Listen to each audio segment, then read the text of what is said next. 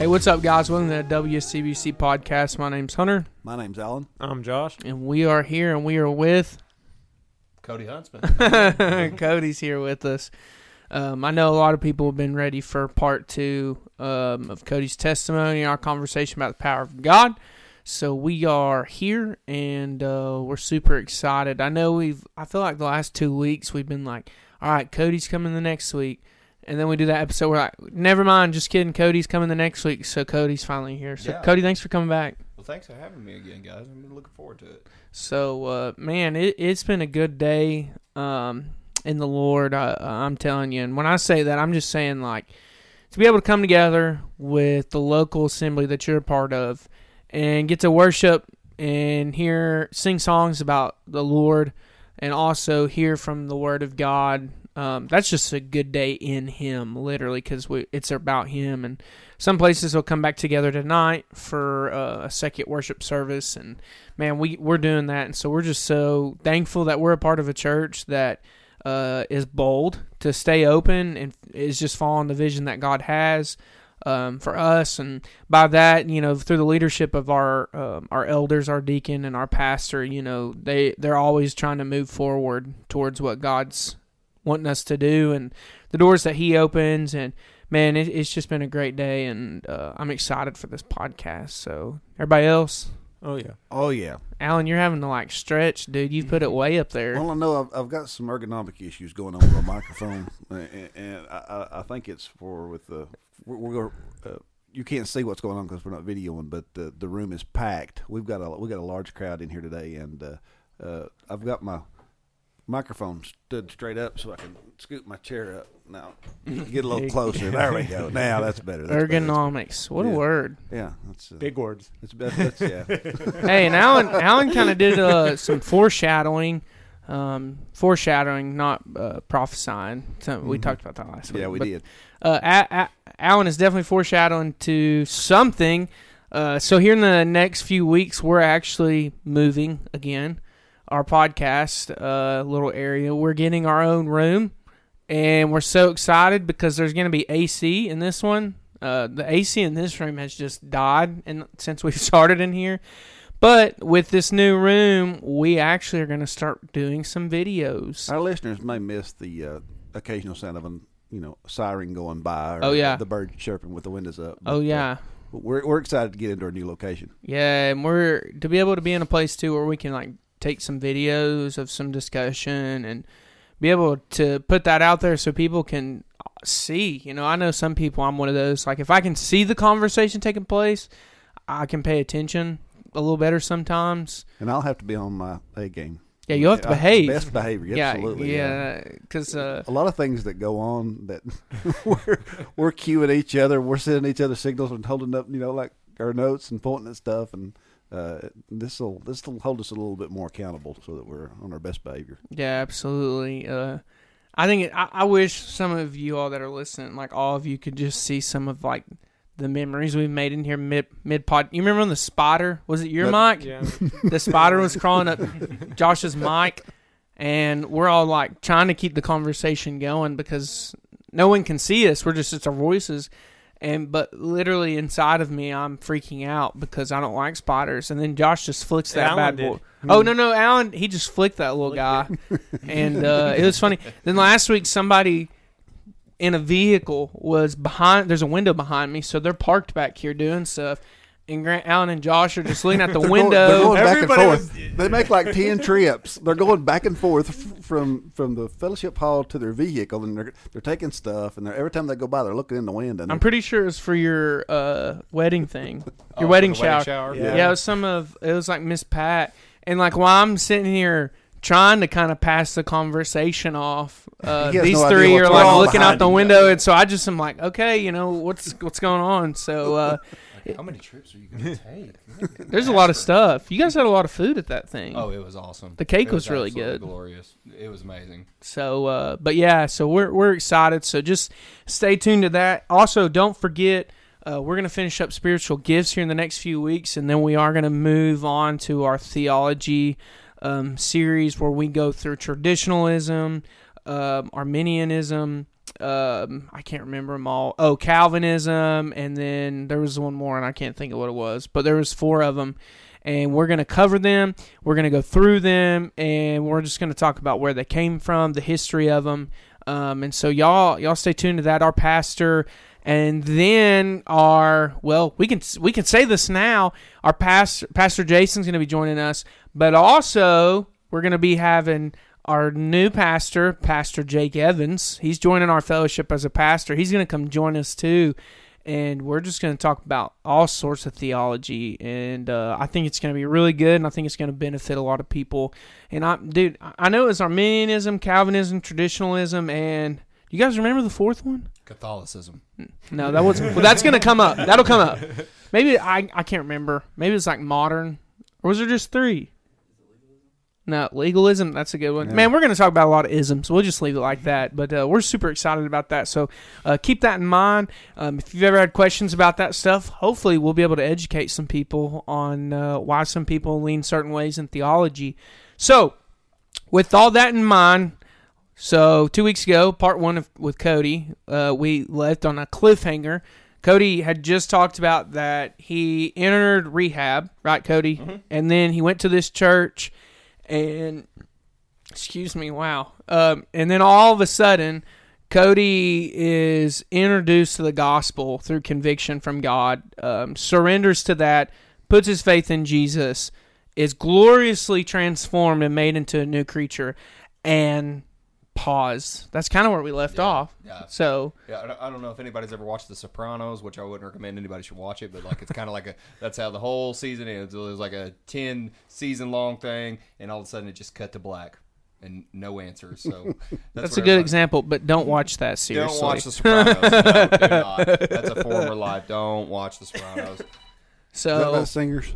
huh? Is that about singers? Sopranos? Nah, uh, no, it's more about um, the mafia. Oh, okay. Yeah, I don't. Yeah, we don't recommend that. But that is a good example. I mean, of kind of what happened. We left everybody with like a a what if, and I had people come up to me and be like, "Man, when are y'all gonna do part two of uh, Alan's turning his phone off, Cody?" That that happens. Don't worry Actually, about that's it. My boss calling me. Well, he can wait. I'm yelling. definitely. Put him on speaker. What's up, Moss? Um, but yeah, so uh, so Cody, you've just put your faith in Christ. Then what takes place? Okay. Go from there. Um, so after that night, you know, I put my faith in Christ. I had my what I would call an encounter with Jesus. Definitely a almost face to face encounter with him. And uh, I remember getting back in the uh, the vehicle that brought us to the church, and we were heading back to Spring to Life, and um, the guys were looking at me, and they said, "Man, what happened in there?" My friend Boston, the one who led me to the Lord, was sitting right next to me, and he, I was like, "I don't know, man, but I just I feel different. I feel like everything's about to change. Like something big's about to happen." And uh, I went to bed that night, and that was probably the first time I ever slept good, like peacefully in years, a couple years. Um, woke up the next morning, um, went upstairs and uh, going to make some coffee, and I don't know, but my thought process was a lot different. I had like no anxiety. Um, I was just at peace and just uh, enjoying creation. You know, it's the first time I've been in anywhere in East Tennessee before, and I was looking outside, looking at the mountains and looking at the trees, and uh, I was just really appreciating nature for the first time and like understanding what cre- how beautiful creation was. And I thought, wow, this is weird. and then uh, I went to go make some coffee, and uh, I spilled the entire. Everybody's done this. You drop the the container, and all the grinds go everywhere. And um, you know, the F word used to be my favorite word. I used it fluently, and uh, I dropped that thing, and I was about to about to say it, and I, I just stopped, like dead in my tracks. Something from within me stopped, and I had this thought, like, no, I shouldn't say that. And so I was like, all right, this is this is getting weird. And then later on that day, we went to the gym, and we go to a, a public gym with a public pool. There's ladies walking around, and how most young guys do. Uh, all the other guys, they're looking around, and they're like, "Oh man, look at her, look at her, look at her." And uh, I was like, "Man, you know that's somebody's wife, right? Like that, that her husband's standing right next to her." And they were looking at me sideways because just the week before I was doing the same thing, making inappropriate comments or lustful thoughts towards them, and I was I was just seeing things in a whole new light, just as an example. And uh, as far as my urge to use drugs or alcohol, like I just got this sickening feeling every time I thought about Yeah. um, going back or using or anything like that, like the pleasure, sin, it was like the mask was taken off sin and the pleasure from it was definitely gone, and I was just left with the consequences. Um, and then I just had this hunger and this thirst for the word. Um, I had just such a desire and such a drive all of a sudden to know more and to work on this relationship that I've just had. So I talked to Adam Comer, who is now the CEO of Spring to Life um, Recovery in Murfreesboro Woodbury, Tennessee. Um, and I talked to him and I said, Pastor, what do you think I need to do? He said, Well, now you're in what's called the sanctification process. He said that you're a babe in Christ. He said you've just been saved. He said this is where the real work begins. And uh, he taught me about the four pillars, and this is what I believe every Christian should know about. There's the four pillars. Your foundation is your belief in Christ, your your salvation moment, your basic knowledge of the gospel. You got four pillars that hold up a successful relationship with the Lord. You got one pillar pillar that's prayer, the other one is fellowship, the other one is the word, and the other one is obedience or wisdom. Okay? And he explained it to me like this. You got these four pillars, and it's what holds up the strong point of your relationship with him. He said usually when you take one post away, your relationship can still stand, but it's not as strong as it was. So usually the first one to go is prayer or reading your Bible or staying in the Word. And you have to maintain those things. So usually for the first part would be taking away prayer. You stop talking to God, but you're still reading your Bible. And then maybe you stop reading your Bible, but you're still going to church and you're still trying to be obedient. Well, uh, two posts is not going to hold up a roof of a house. Anybody who's ever worked in construction knows you need a lot more than that. Yeah, Josh over here. oh, yeah, I'm looking right at you, buddy. So he taught me about the four pillars, and uh, that just like really hit home to me about you know Christianity. This is not just a okay. Uh, I got fixed. I'm gonna go home and I'm you know do me and I'll be all right. No, it was all about developing a relationship with the Lord, and He changed me from the inside out that day. Um, I had a desire for His Word. I had no desire whatsoever to use drugs or alcohol of any kind. Um, and it's like the Lord started speaking to me. And when my time came to an end at Spring to Life, um, I was like, Lord, where do you want me to go? I wanted to go back home and do my own thing and be where I, I was afraid of trying something new, but the Lord was really putting on me to stay in Tennessee, to stay here. And uh, they asked me over and over. They said, "Hey, we really like you to stay for another forty something days. Like we really, you have such potential. You need to stay here." And I said, "No, I think I'm going to go home and I'm just going to, you know, work out my salvation there." Um, basically, disobeyed, disobeying what God had called me to do, which was to stay there because He had a plan for me. I was running from His plan.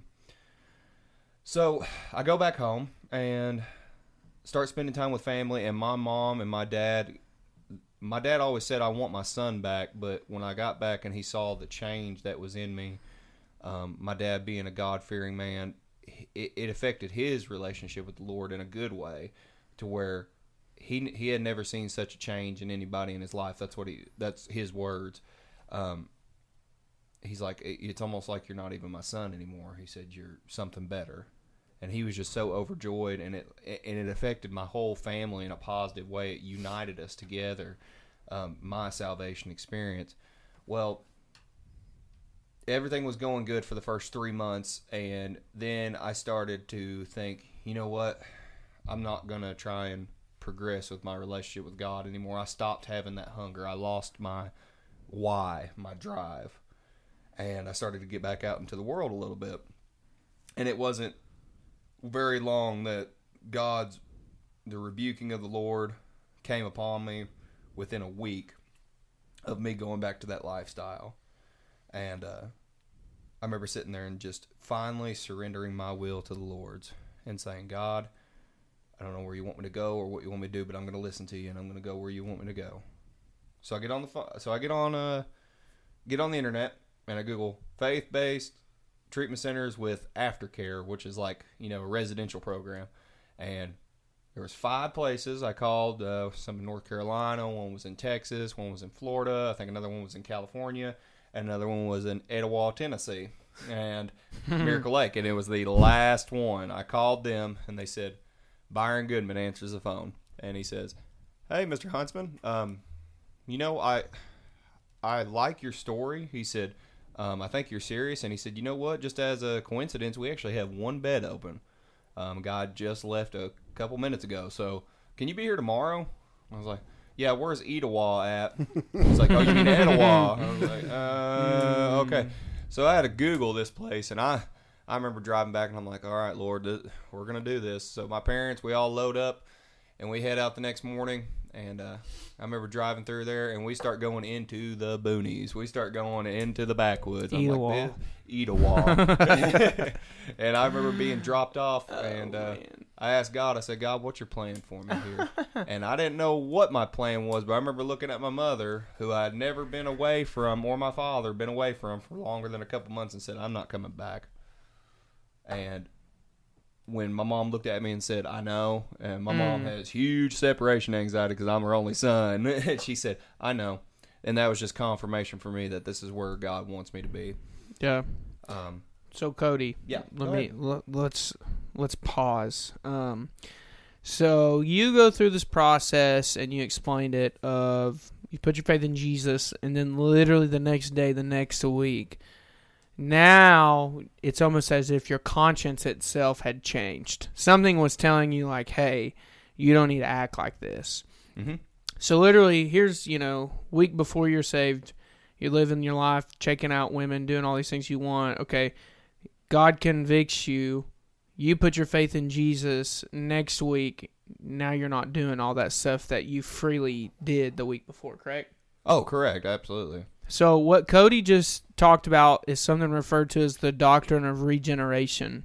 And what I love is in Titus chapter 3 verse 4 through 6 it says this, but when the goodness and loving kindness of God our savior appeared, he saved us, not because of works done by us in righteousness, but according to his own mercy by the washing of regeneration and renewal of the Holy Spirit, whom he poured out on us richly right here through Jesus Christ our Savior. And so, Cody, this is the process and the doctrine that you experienced is that you were saved not by your works, but by the washing and regeneration and the renewal, right, of the Holy Spirit, John chapter 3, being born again. And all that happened was, all that happened because you answered the call and you put your faith in Jesus. Oh yeah, absolutely. Um, tried everywhere in the world beforehand, and it wasn't a conviction or a change in my mind of like beforehand. If I if I was said I was sorry for something, it was because Yeah. I got caught, and that was the only reason. I had no remorse whatsoever for anything I was doing because I'm gonna do what I want when I want, and I don't care who it hurts because it's my life. And then afterward, it was I don't want to do these things anymore because they're wrong Yeah. and not only is it gonna it may not hurt anybody else but it's gonna hurt god Yeah. And it was, you, I mean, it had nothing to do with your emotions. It had No. nothing to do with feeling better.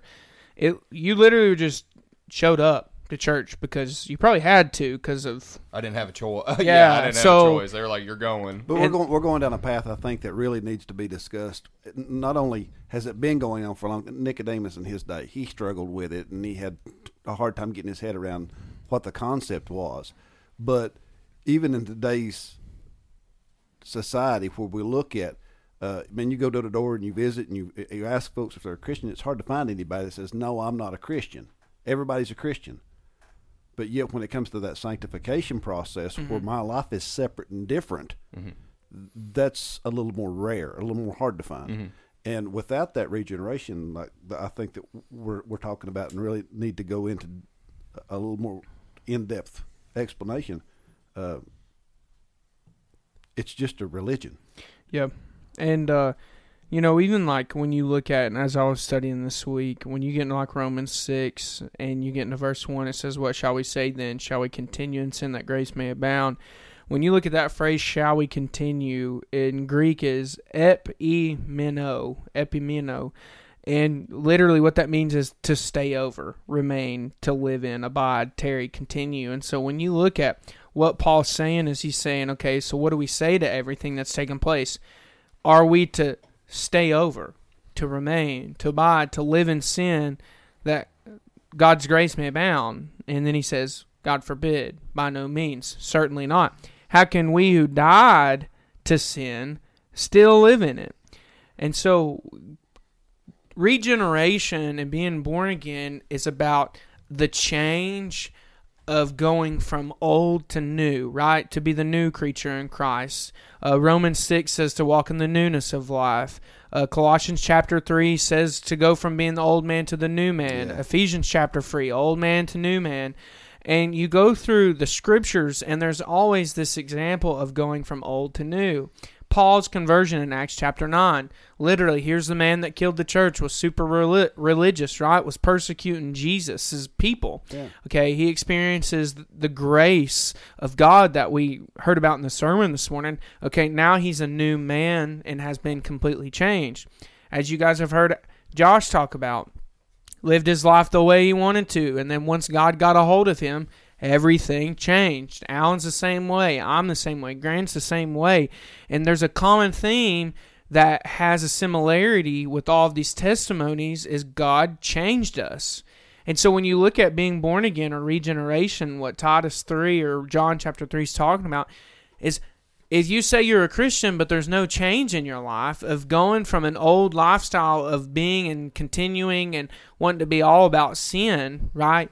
To going to living for the Holy Christ and wanting to get away uh, from sin and wanting to be further in the process of sanctification, then when you look right here in Romans 6, Paul says, Well, how can we who say we died to sin, how, how can we continue to live in it? And so he paints that picture.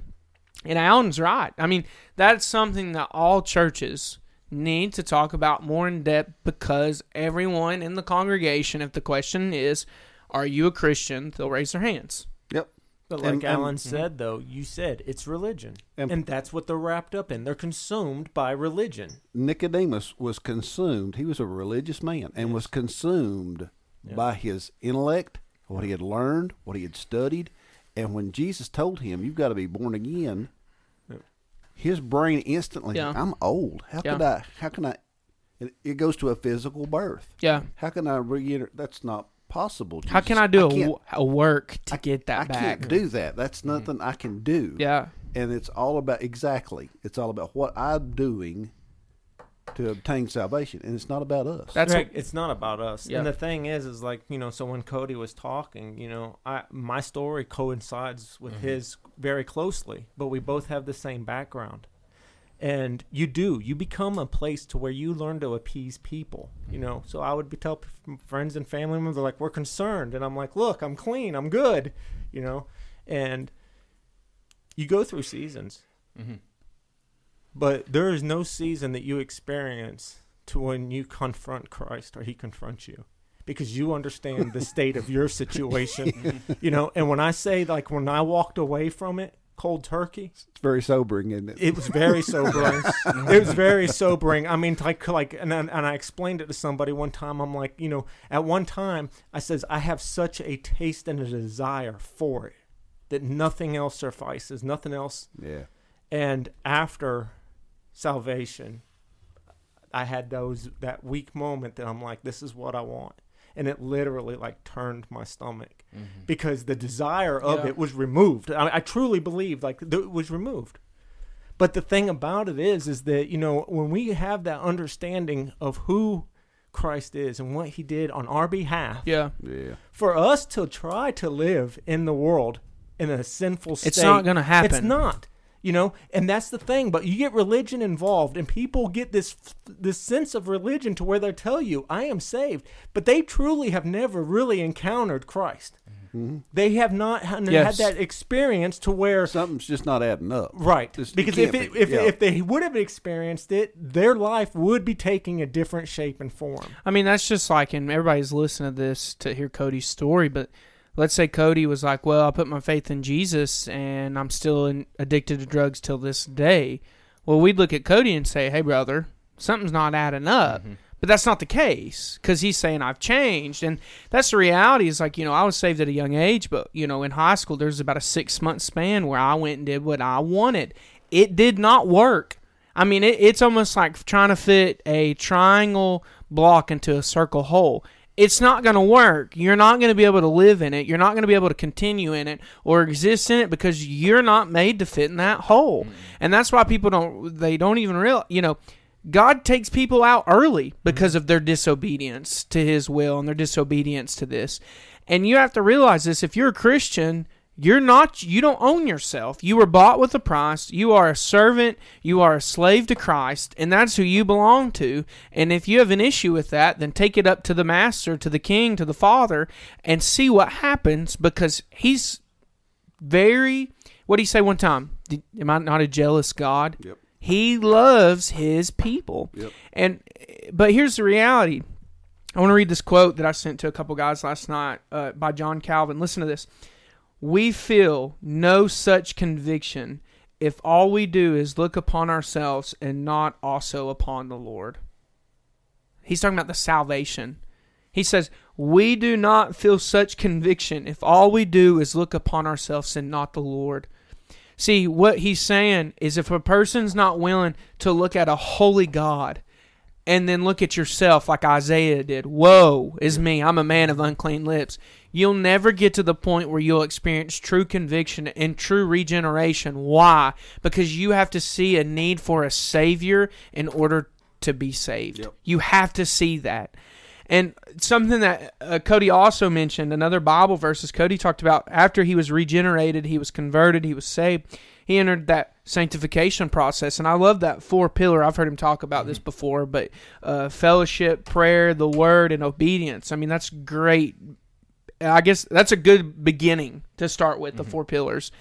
But what I love is, see, Cody talked about this pillar, this house being built. And while Cody doesn't know this, I've actually read this this week. Um, when you get into First Peter chapter two verse five, he says this. Um, he says, "You yourselves, like living stones, are being built up as a spiritual house to be a holy priesthood, to offer spiritual sacrifices acceptable to God through Jesus Christ." And that's the reality. Is First Corinthians chapter six says that we are the temple for the Holy Spirit.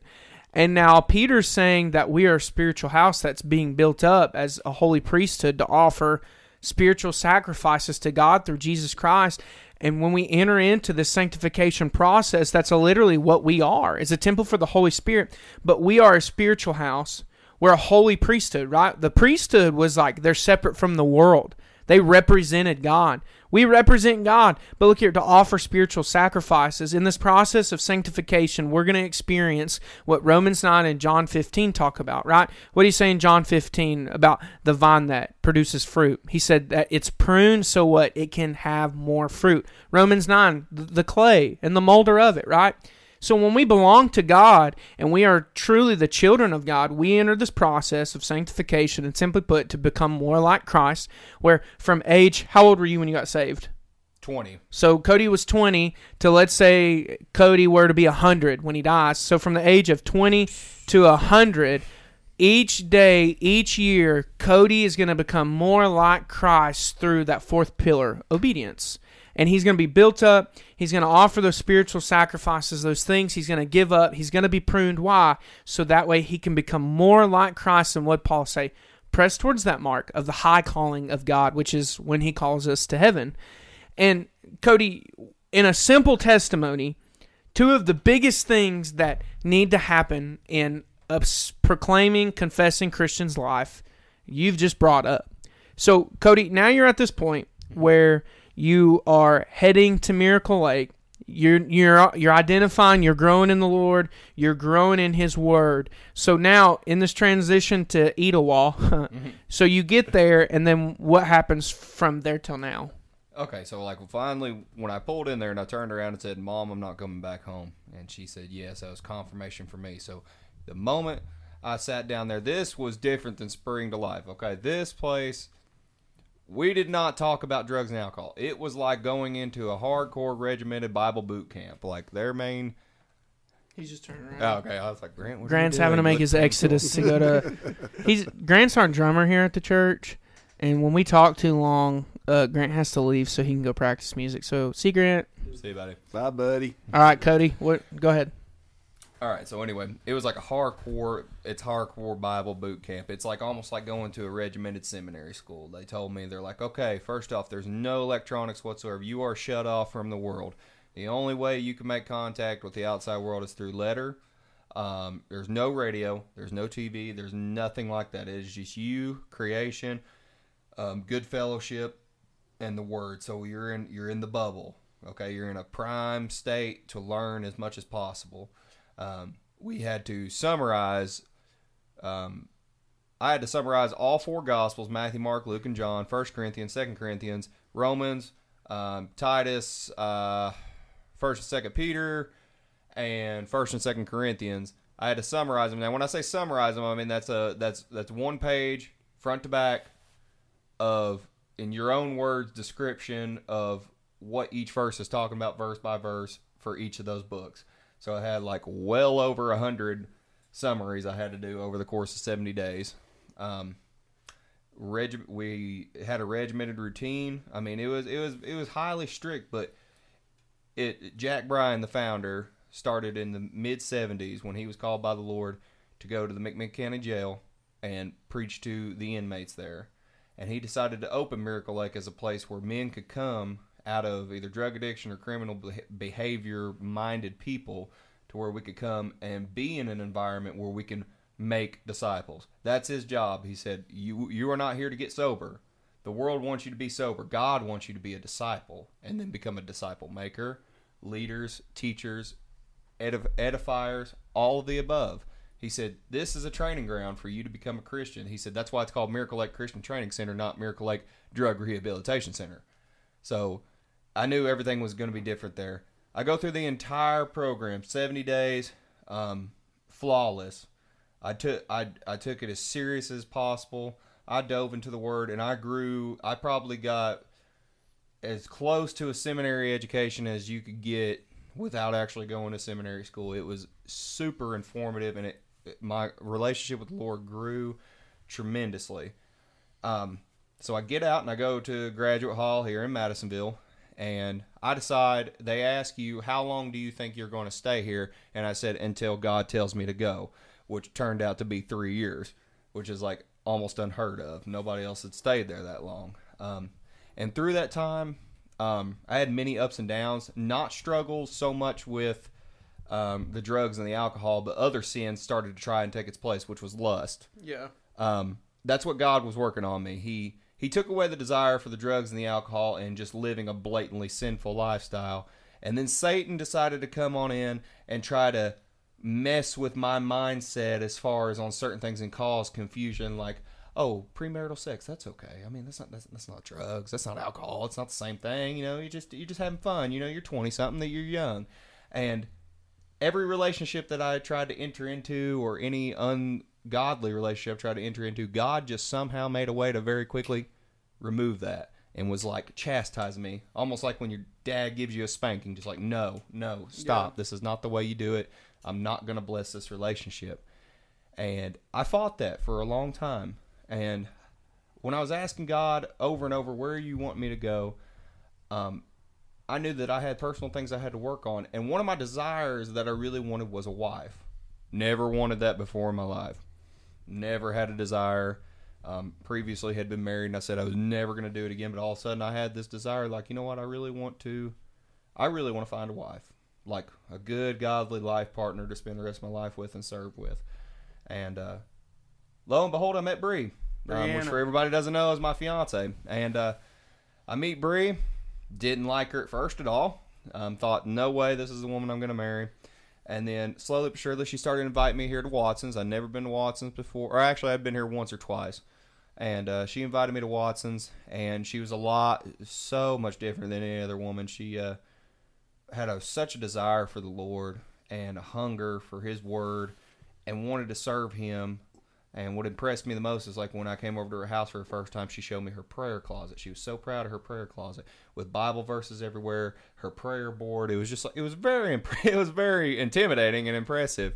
And I was like, Lord, this there is no way this is this is too good to be true.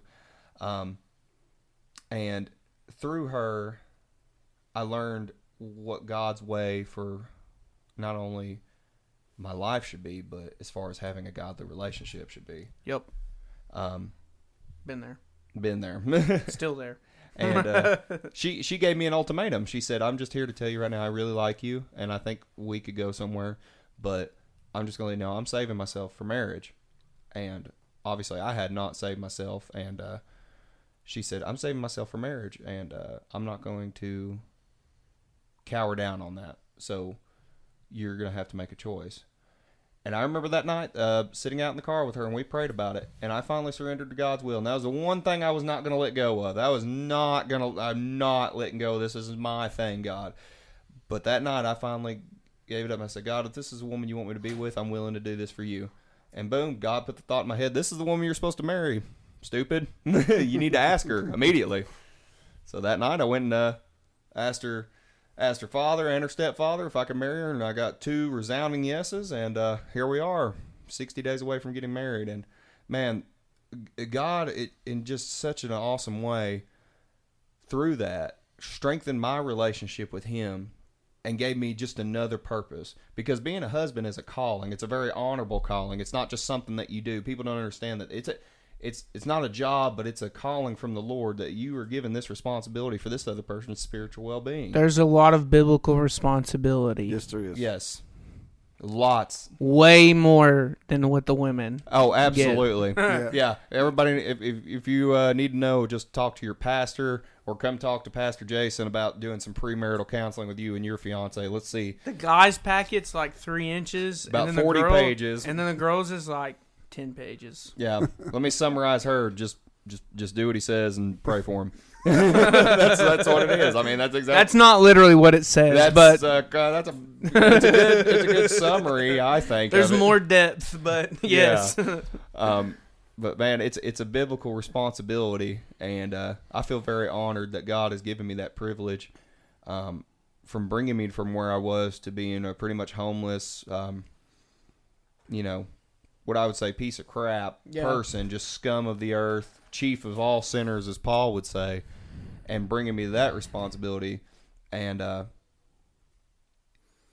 so uh, sorry, it's just it's kind of overwhelming when you sit there and think about it. Yeah. So lem- let me ask you a question because Cody probably doesn't know this. But last week we talked about worldly entertainment, especially when it comes to like the lines of like sexual pornography, like the Mhm. impact it has on the United States, um, TV shows, all that stuff. So like Cody, you you talked about being a young man, Christian man, Mhm. who struggled with that thought of premarital sex Oh, like yeah. that thought of I want this, I'm struggling with this. Probably not the idea of like you wanted it and you wanted to live in it, but it's a, a thing you struggled with, even though you you knew you shouldn't have done it. Yeah. and you should. You know what I'm saying? So, but Cody, I'm not bringing that up for you to share all your stuff with us, but I am bringing that to. up. Yeah, I am bringing that up to say this because we kind of talked about this last week. Cody, if there's people listening to this right now that like they're struggling in that area with sexual desires for other people or the battle of fantasy and imagination in their thoughts, lust in their heart, like what advice would you give them from someone who uh, God was like, "Hey, you've got to get away from these things. The Bible says it's supposed to happen like this, and now you're here to proclaim that to others." Like, no, God saved this and created it for marriage. What would you tell people listening right now about that? Okay, well, a couple things. Everybody needs to understand that uh, sexual desires are normal. These are normal. This is my, something my mom and dad and most parents don't talk about with their kids anymore because it's a very taboo topic. But sexual desire is God given, it is natural. So don't be freaked out that you have sexual desires or anything like that because everybody has them that has ever walked the earth, period. Point blank, period. So understand that it's natural and it's not going to go away and it's okay to have those, but you got to work and pray that God can change your outlook on those things. On God has created this thing, it is normal, natural, and there's nothing wrong with it, but in its proper time and place. Okay, just uh, just like God has created all kinds of other things. God has created uh, um, plants and herbs and uh, or doctors that create medications, such as like I was addicted to pain medication. Right?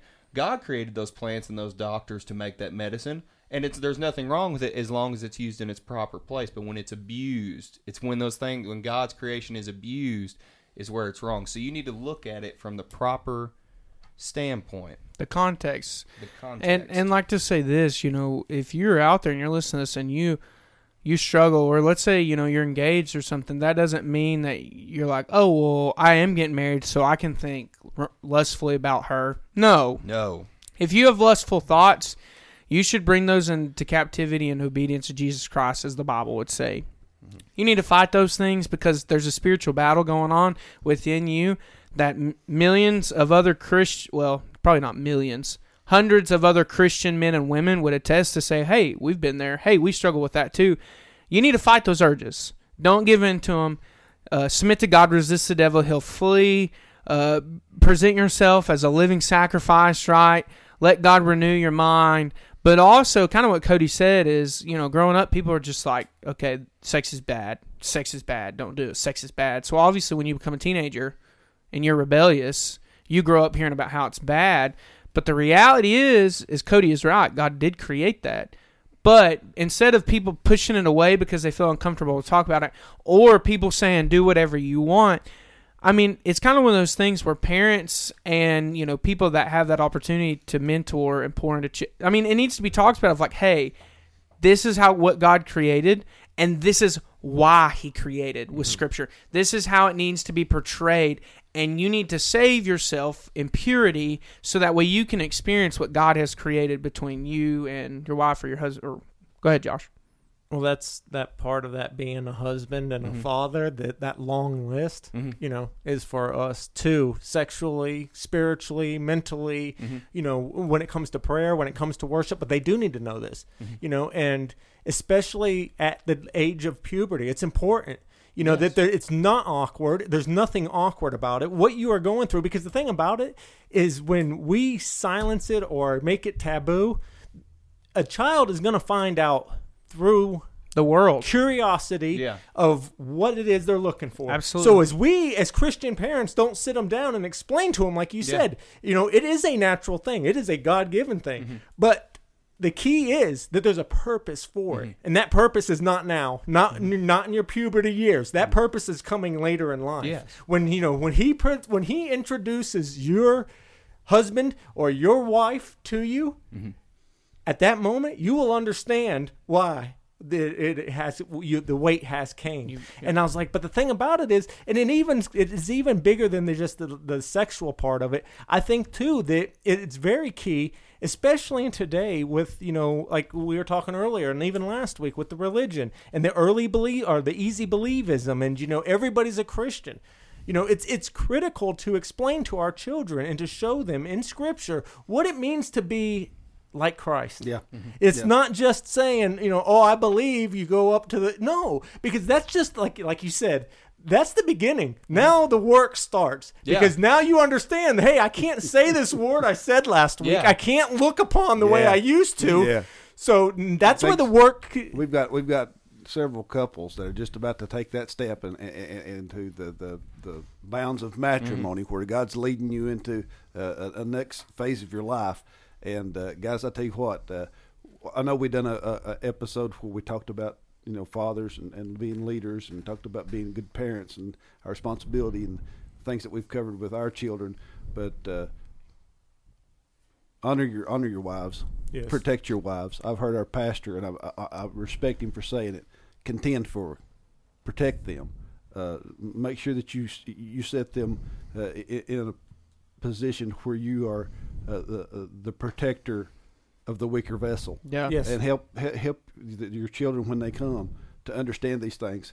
And guys, if it's if it's if it's understanding the, the, the awkward face of of, of sex and, and and having my kids get so weird, they do. I can just imagine Joe.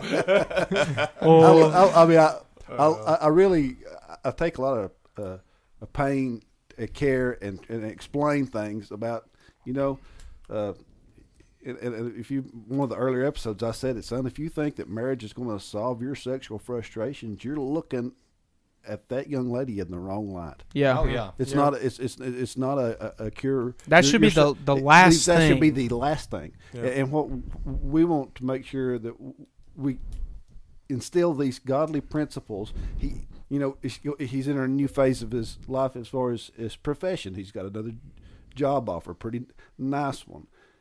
And I said, son, don't get your hopes hung up in that job. If it don't work out, it may not work out. You know what I'm saying? Things may happen. You may lose that job. Yeah. I'm not wishing harm or, or Yeah. hoping that he fails.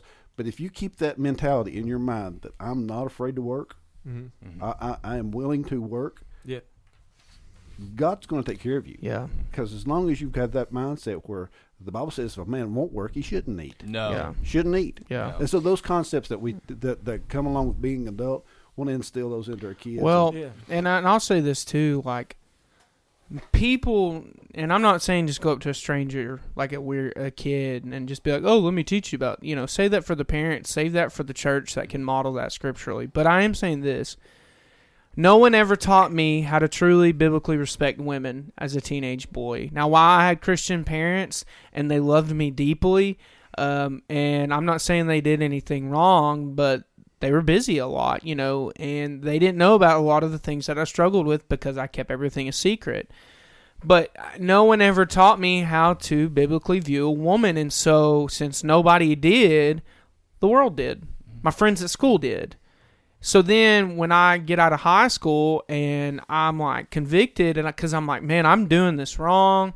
I'm I can't find I keep getting into these relationships where it's like bridges are being burned down. I'm not happy. My heart's broken all the time. I ended up going through a 10 week discipleship program that was based on young people who felt called to ministry. And for the first time in my life, I had a man sit down and look at me and say, You, he said this, he said, You don't know how to view a woman biblically. And I got mad at him. I was like, Don't tell me that. You don't know me. And he was like, No. He said, I'm saying this out of love. He's like, You don't know how to do it. He's like, Let's talk about your current relationship. He asked me a question. He's like, Okay, um, if I told you to not do PDA, to not do anything of like holding hands or kissing and all that stuff for three months, would you do it? And I said, absolutely not. I was like, you don't control me. And he goes, exactly. You are in a relationship and you're not even spiritually prepared to ever even be in one. And so he literally tore me in half. And we went through the Bible. I like. And I left that program and I looked him in the face and I said, Dennis, I want to thank you for being honest, telling me the truth, and helping me see that I have a problem. And I don't know how to view people, right? I don't know how to view women. And so from there, I learned biblically that women are not meat. Any girl you ever come in contact with that's a Christian is a child a child of the king. that's someone's daughter, that's someone's future wife. I mean all these thoughts. But then I was like, okay, so I stayed single for 5 years and tried to learn and pray that one I would just stay single till if God allowed me to marry that the next person I would be with would be my wife. And so it took 5 years, but I learned a lot in that 5 years on how biblically we're supposed to view women. And now, you know, I'm in a relationship where kind of what Cody said, like I'm learning what it actually means to be in a God-centered relationship and it's awesome because the number one thing isn't physical activity or the conversation of this or having to readdress boundaries all the time. Our number one conversation is we're talking about scripture. We're talking about life. We're excited that we're best friends and all and all these great qualities.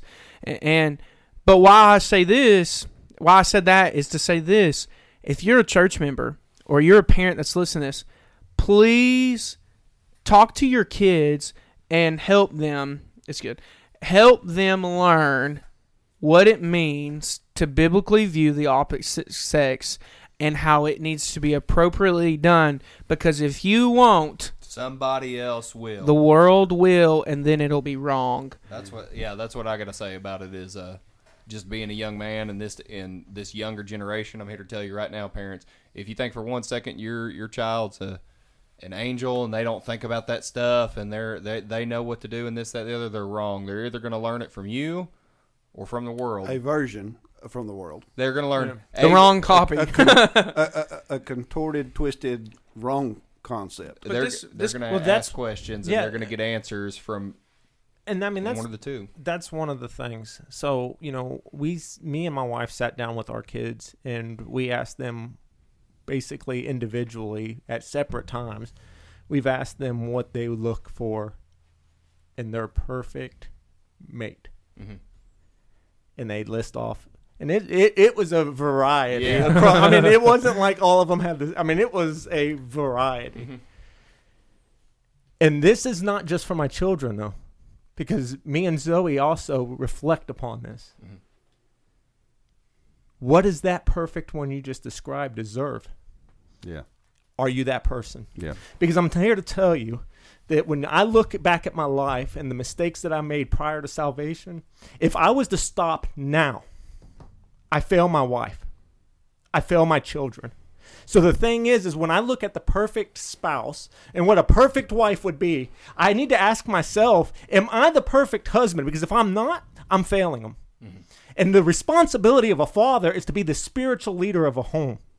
So that means that when I stand before my children, I am to show love, admiration, and uplift my wife always. Let's take our pride and put it in there for a second. You come home and you're tired. You worked all day, and you know you're just wanting to take two minutes to unwind. You know, there's something that is not a problem, is not an issue. On a 99% time of the time, would be not be.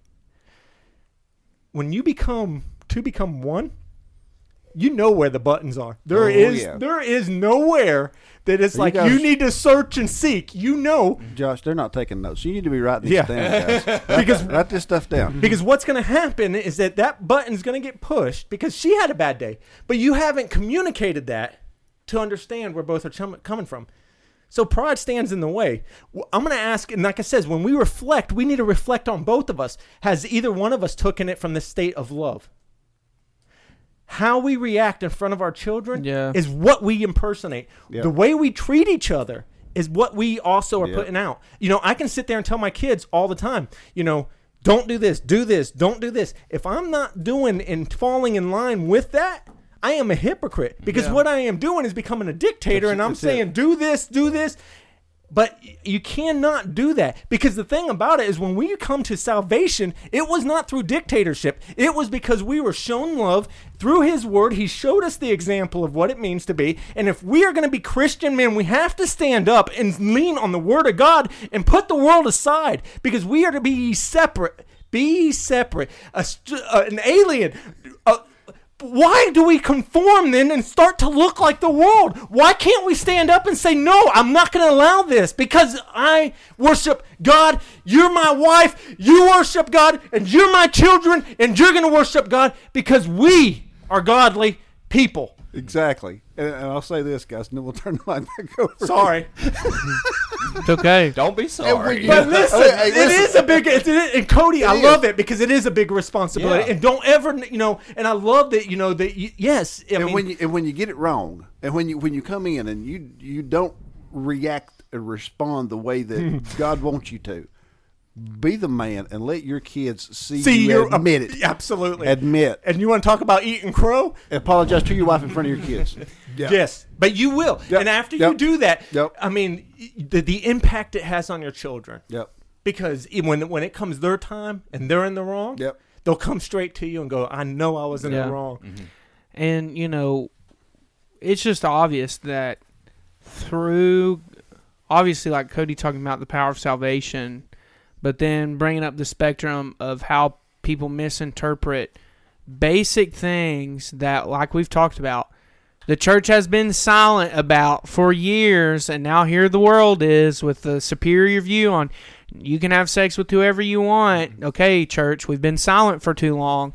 So we need to teach the generations under us but here's the thing. People need to teach their kids. Now me and cody don't have kids but we can stand here and listen to these two men but also other men in our church that say hey you've got to train your children up you've got to have those conversations because if you don't someone else will Yep. Yeah. and guys, the enemy is roaming around like a, a roaring lion. He's wanting to devour. And if you don't think that he's going to devour your kids, you're not thinking right. Yep. And uh, you know, I, I think it's just one of those things that I'm appreciative to be able to sit in this room because there's a huge responsibility in our lives with our families, but in our lives in ministry to be able to stand on God's holy word and the gospel of Jesus Christ and help try to teach a world and a generation that this is what God has done. Look at all of these things. Listen, when you get in Judges chapter 2 and it says Joshua died, it said, and then there was a generation that rose up that did not know God. It was because the elders stopped telling the generations under them and their own children what God had done. Yep. And here we are in 2021.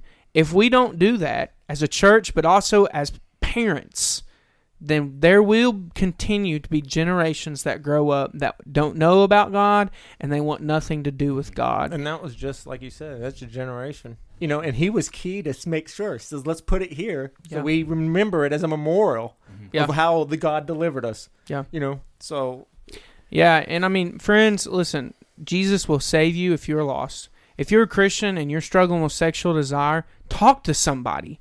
Listen, if you would just say, "Hey, I need help. Hey, I need accountability." Man, conf- it says confess your sins to one another. Share your burdens with one another. God is in that. And God will comfort you. He can deliver you. He can help you. But here's the other part. It's going to take some effort from your side to cast those things out of your life and out of your path. And here's the other thing.